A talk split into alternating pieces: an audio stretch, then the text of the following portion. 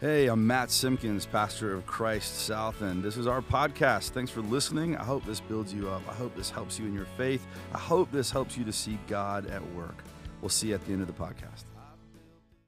What's one of the biggest surprises you ever had in your life? Yes. Maddie. Yes.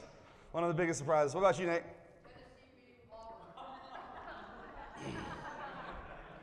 I'm not supposed to have favorite children, but I do now. What are the biggest surprises in your life? One of the biggest surprises in your life? Yeah. A new car. Yes, those are fun. All right, cool. What another big surprise you had in your life? Anybody else? I asked this question of the uh, of the uh, some some of the staff, and uh, one of them said that finding out they were pregnant with twins, or finding out that they were pregnant like as they were still having a, a like a newborn, and they were like pregnant again. Anybody ever had folks in your family like that? Just say yeah right? Or, or like um, a career path change that was like, wasn't quite in my life plan that I was going to go this direction, but I got surprised and God moved me in this other directions. Or, uh, for example, like a child jumping out and scaring you as you're walking down the hallway. Anybody have those kind of kids that do that stuff? Man, I guess that's more like, that's almost like leaning towards like shock. Like shock are those problems, uh, those the surprises that aren't awesome, right? Um, one of them was telling us about this um, uh, moment where she got in her car and she was driving home, and I kid you not, a snake came out of her engine compartment up onto her windshield while she was driving. That's a whole lot of nope for me right there. Or, um, or, or picked up at school and uh, found out you were being moved. Uh, they, they, they found out they were moving that day. Uh, there's all these kind of different things. A family member had cancer, or, or maybe even some of you guys remember where you were when you heard about uh, the planes crashing into the World Trade Center. Anybody remember? Raise your hand if you remember where you were. Gosh, right? It was an insane moment. Sometimes I watch those old like 9/11 documentary things, and I just get lost, and especially in those news broadcasts, just to think about what was happening and like what, where was my head that whole time, just all the things that were going on in that moment. And I get this pit in my stomach because that devastation was so real. Like seeing all of that dust fly down the street, do you remember? And it was just like everything was covered. It was so vivid, and it really hurt to see it. Staring at that devastation. I'm going to start and read to you from uh, Ezekiel chapter 37, 1 through 10. And um, actually, I don't know if, you, if we got it on the screen. Can we put it on the screen? Would that be all right? So we're going to read this um, Ezekiel 1 through 10. The hand of the Lord was on me, and he brought me out by the Spirit of the Lord and set me in the middle of a valley, and it was full of bones. He led me back and forth among them. And I saw a great many bones on the floor of the valley, bones that were very dry. Read this de- devastation. He asked me, Son of man, can these bones live? I said, I said, Sovereign Lord, you alone know. and he said to me, Prophesy to these bones and say to them, Dry bones, hear the word of the Lord. Keep going there. This is what the sovereign Lord says to these bones I will make breath enter you, and you will come to life. I will attach tendons to you and make flesh come upon you and cover you with skin. I will put breath in you, and you will come to life. Then you will know that I am the Lord. So I prophesied as I was commanded. And as I was prophesying, there was a noise, a rattling sound, and the bones came together, bone to bone. I looked, and tendons and flesh appeared on them, and skin covered them, but there was no breath in them. Like this is like a walking dead moment all of a sudden. Then he said to me, Prophesy to the breath, prophesy, Son of Man, and say to it, This is what the sovereign Lord says Come, breathe from the four winds, and breathe into these slain, that they may live. So I prophesied as he commanded me, and breath entered them. They came to life and stood up on their feet, a vast army. There's no way.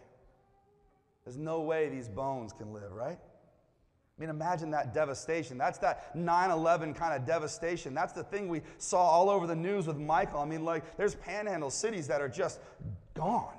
I mean, it's just like remnants of, looks like trash. And I start thinking of like, what do you even do with all that? I mean, imagine the amount of just junk. I was thinking about it while, while Jeff was praying, like the things that I've got like downstairs in my house just being strewn about everywhere, lost, damaged. And when he said memories, gosh, all of a sudden I thought about all these family pictures and wedding albums and all the things that are just devastated, just gone. That's the Ezekiel scripture. But there's a couple of things to note. God said, prophesy over it, speak it to life. Brothers and sisters, when you're staring at death, when you're staring at dry bones, call on the Holy Spirit to breathe new life into it. God wants us to be a part of that story. Second thing, they use the word tendons in this translation. I saw another one that said sinews, S I N E W S. Everybody say that. Sinews. Sinews is one of those. Um, sinews is one of those words that, like, I kind of wish it wasn't a word, like moist. Shouldn't be a word. But these are the first fruits of the whole body coming together. When the dry uselessness of your lives, God wants us to look for the sinews. Look for the first fruits of that resurrection. We can't be afraid of loss, grief, because we know that that's not the end of the story. Speak it to life. Look for the sinews. Turn to your left and right and tell those folks sitting there speak it to life. Look for the sinews. Go ahead. See, this is like case in point. This baptism is a beautiful moment. Amen? Such a cool thing. This is the moment where God just takes over and being remade as a child of God. Everything becomes new. But like we talked about in 1 Peter, I said this scripture, right? That Satan prowls like a roaring lion. Spiritual warfare is real, and we forget sometimes God's promises, don't we? Well, if we do, let me just tell you, you're in really, really good company. Everybody good so far? All right, let's look at John 11 really quick. John 11. Now, a man named Lazarus was sick. He was from Bethany, the village of Mary and her sister Martha. This Mary, whose brother's Lazarus now lay sick, was the same one that poured perfume on the Lord and wiped his feet with her hair. Everybody got it? Say, got it. So the sisters sent word to Jesus Lord, the one you love is sick. When he heard this, Jesus said, This sickness will not end in death. No, it's for God's glory, so that God's Son may be glorified through it. Now, Jesus loved Martha and her sister and Lazarus. So when he heard that Lazarus was sick, he stayed where he was two more days. And then he said to his disciples, Let's go back to Judea. Two, two things. He, he, he loved them, so he waited for two more days. Jesus just taking his time? Like, What's going on here? Jesus just taking his time? Yes, because time belongs to the Lord of the Lords, right? This is the hardest thing for us sometimes is that we want things like right away. We want them in our time. We want to be able to figure it out and notice what that is for us, and we want God to do that thing on our schedule.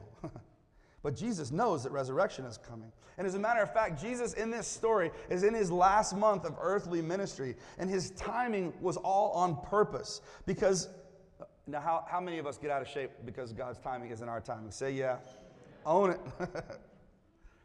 There's lots of awesomeness to unpack here, but I'm going to skip on to verse 17. On his arrival, Jesus found that Lazarus had already been in the tomb for four days. Everybody say, yuck. Really? Everybody say, yuck. Yes. Now, Bethany was less than two miles from Jerusalem, and many Jews had come to Martha and Mary to comfort them in the loss of their brother. When Martha heard that Jesus was coming, she went out to meet him, but Mary stayed at home. Lord, Martha said to Jesus, if you had been here, my brother would not have died.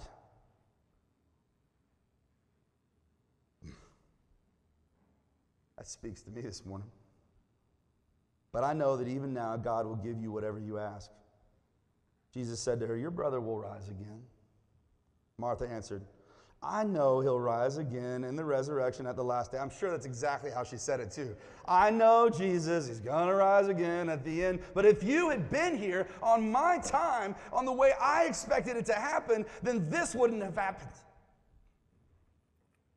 What a faith filled response, though. It seems like she's the one that gets it better than anyone, right? Like, I know the end of the story, Jesus, but relationship with Jesus is not always about what happens then.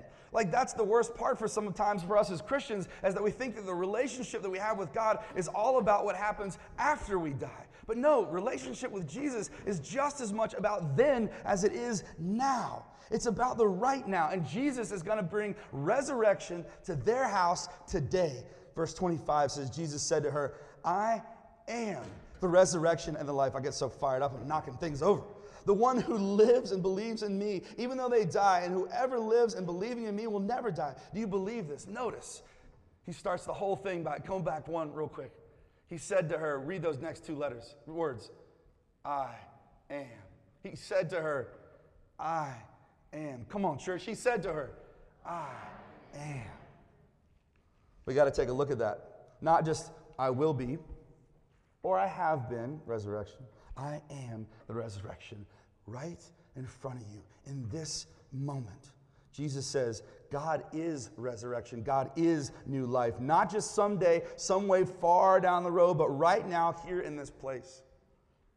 Surrounding this scene, though, surrounding this scene is person after person, it's said, that came from this two miles away. Lots of folks came around and they're mourning. They're at a loss. It's a sad sight. We skip down to verse 32. When Mary reached the place where Jesus was and saw him, she fell at his feet and said the same thing Martha said. Read it with me right there. Lord, if you had been here, my brother would not have died. It's the second time we've heard this. It's the second time he's heard this. Martha is the logical one, right? She's the schedule maker. She's the, she's the doer. Where are my schedule makers in here? Raise your hands. Y'all are the ones that live by like that. We got things to do list, and that's the way it happens. And how many of how many of y'all are the uh, the Marys uh, that y'all just kind of it happens whenever it happens? Anybody with me on that one? Say yeah, I'm here. Yeah, yeah, yeah, right. But Mary is the faithful one, right? Not Martha, right? Wait a second. They're both saying Wait a minute. I thought the logical one would be there to say, well, we know this is exactly what's going to happen. This is the schedule when God's going to move, and I just know it's going to happen because this is the way it works. Or maybe it's the other side where it's the faithful one that says, Lord, whenever, but, you know, I would love if you, but they said the same thing. They were both uptight. They were both frustrated. And they said, Lord, if you had been here and done it the way I wanted to and been on my timing, on my clock, then my brother wouldn't have died. And the reason is because grief and loss hits us all, no matter who we are. It makes us say and do weird things. It had to have been an emotional sight. But this is important because it means that whether you're Mary or whether you're Martha, all of us get hit the same way with hurt and loss. When Jesus saw her weeping, this is verse 33. And the Jews who had come along with her also weeping, he was deeply moved in spirit and troubled. Where have you laid him? They asked. He asked. Come and see, Lord, they replied. Jesus wept. See, that's the thing. Jesus cares so deeply for them. And Jesus cares for you too. And you too. And you too. Jesus cares for you and you and you and you, all of us. Then the Jews said, See how he loved them. But some of them said, and here it comes. Y'all ready for this? Here it comes. Some of them said, Could, could not he who opened the eyes of the blind have kept his man from dying? Jesus, once more deeply moved, came to the tomb. It was a cave with a stone laid across the entrance. Take away the stone, he said. But Lord, said Martha, this is the logical one, the sister of the dead man, by this time there's a bad odor, for he's been there for four days. And everybody said, Yuck. this is all of us standing outside. This is all of us, not the stink, although some of us stink. It's the doubt. They knew what he could do. This is the last month of his ministry. Think of everything that's happened, so much relationship that they've had. They have seen everything, and still they stand here, Lord, why are you even messing around with the it's a tomb. He's been in there for four days. He's going to be smelly and gross. And if you open that up, it's just going to hurt because not only do we know he's dead, because we're going to see that he's dead, but we're going to smell that he's dead. That stench is going to take hold of us, and we're going to be stuck in it all again, Lord. There's no way, it's absolutely impossible that we could stand out here outside this tomb and that you could do anything. You should have already been here and done it on my time. And Jesus said, Did I not tell you that if you believe, you'll see the glory of God? So they took away the stone. Then Jesus looked up and said, Father, I thank you that you've heard me. I knew that you always heard me, but I said this for the benefit of the people standing here, that they might believe that you sent me. And when he said this, Jesus called in a loud voice, Lazarus, come out! And the dead man came out, his hands and feet wrapped with strips of linen and cloth around his face.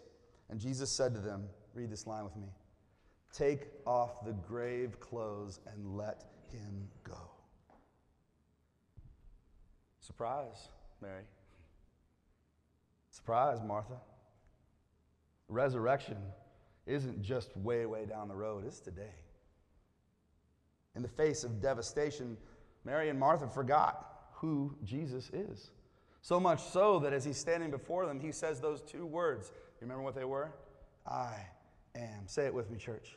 I am. Jesus had to remind them, I am the resurrection and the life. I am possible when you're staring at impossible. And then he shows them how powerless impossible is. Scripture says God walked Ezekiel back and forth amongst the bones. Do you remember seeing that? He said he walked him back and forth amongst the bones. Why in the world would God do that? I mean, like, is he some sort of sadistic God that just wants you to see, look at all of that? Oh, it's so nasty. Look at all the bones. They're so dry. No, he's not just messing with him. He doesn't want to rub it in, he doesn't want him to become all mopey. God wanted Ezekiel to see what God was about to change what God was about to do. Somebody say amen. We had a personnel meeting on Friday. A personnel meeting is a really cool thing where we get together and we dream. We dream about everything that uh, we want to see happen in 20, 2019. So we put together all the different parts and pieces of what we want to do from a staffing perspective, and we take it in and we say, if we had everything we could do, this is what we would want it to look like.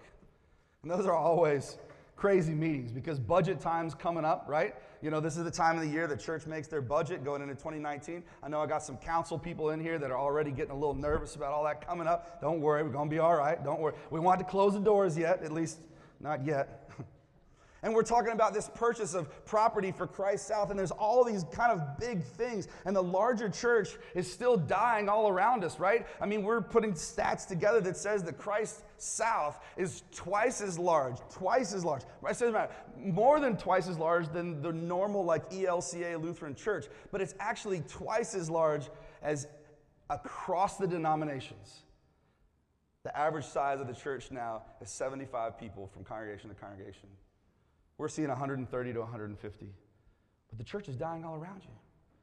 The stench, Lord. Why would we put all this extra time and energy and people and money and why would we buy land? That doesn't make any sense. We, we surely can't do all of that. Like, there's surely not going to be enough for us to be able to do the ministry God. And we're standing outside the tomb, brothers and sisters, saying, Don't open it up because there's a stink that's going to come out, and I don't want to be a part of it. Maybe God's walking us around this, that we see all of those details, that we look at all of those line items, all of those different pieces, not because God wants us to just be stuck it or rub it in, the whole church is dying, you're not going to have enough to do it, or that we would sit there and be all mopey, but God is not doing that at all. God's showing us every detail, how impossible it will be, so that when God turns the impossible into possible, we won't forget one detail.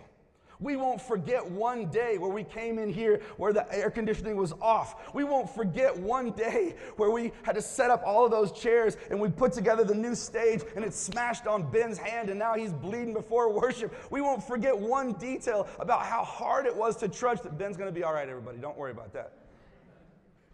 God's not walking us around all that putting us through all of that to mess with us. God's given us an opportunity to see what it means so that we can tell the story about how God took our impossible. You're going to start a church in a dying time of church? You kidding me? You're going to purchase land and do something amazing, a whole new paradigm for church? Are you kidding me? No way. That's impossible. Nobody's that ridiculous. You're going to add staff. You're going to continue to build infrastructure in a church that's dying. What if we don't have enough money? What if the stench is too much, Lord? What if the stone's too heavy for us to roll away? And Jesus said, Take off the grave clothes and be set free because I am the resurrection, because I am the life. Today, maybe you're staring at dry bones. Maybe there's something going on in your life that just feels empty and lost and full of pain and full of death. Let me tell you, that maybe it's the tomb of your marriage or your career or your relationships or your test scores or even your goals. I had all these goals, Lord, and I hadn't hit a one of them, and I'm falling short consistently. Back in January, I was going to lose 20 pounds, and I gained 10. Instead of staring at it without hope, we remember that we are an Easter people. Amen? Amen. We start speaking new life into it. We start staring at the sinews of what God is putting back together. So take off your grave clothes and live. What is it for you, brothers and sisters? What seems impossible? What seems like there's just no possibility of healing and new life? What is it for you? Take off your grave clothes and live. See the resurrection and the life today. Where are you seeing death and dry bones? Where do you need God to surprise you with possible? Well, brothers and sisters, when you start looking at those places, get ready for God to bring new life hope and healing. The Lord's calling you right now by name. Lazarus, come out. Ezekiel, prophesy. The Lord weeps over you and your pain and loves you beyond measure. So stop hanging around inside a tomb. Come alive. Take off those grave clothes and live. And get ready to see God make possible out of the impossible. Pray with me if you would. Good and gracious God, you come before us with new life, resurrection, hope, and promise. That we don't have to stare at dry bones and feel like that's the story. We don't have to stare at the tomb. You are resurrection and life. And in the waters, you call us to that life. And we know, Lord, that one day we'll be raised again with you around the victory feast of the Lamb because in those waters, you said the promise is true, the promise is forever. But Lord, we want to see resurrection today, right now in our lives. Help us to let it go, to trust in you. Bring us to new life, O oh Lord. Take off our grave clothes and make us live. In Jesus Christ's name we pray. And all of God's children say,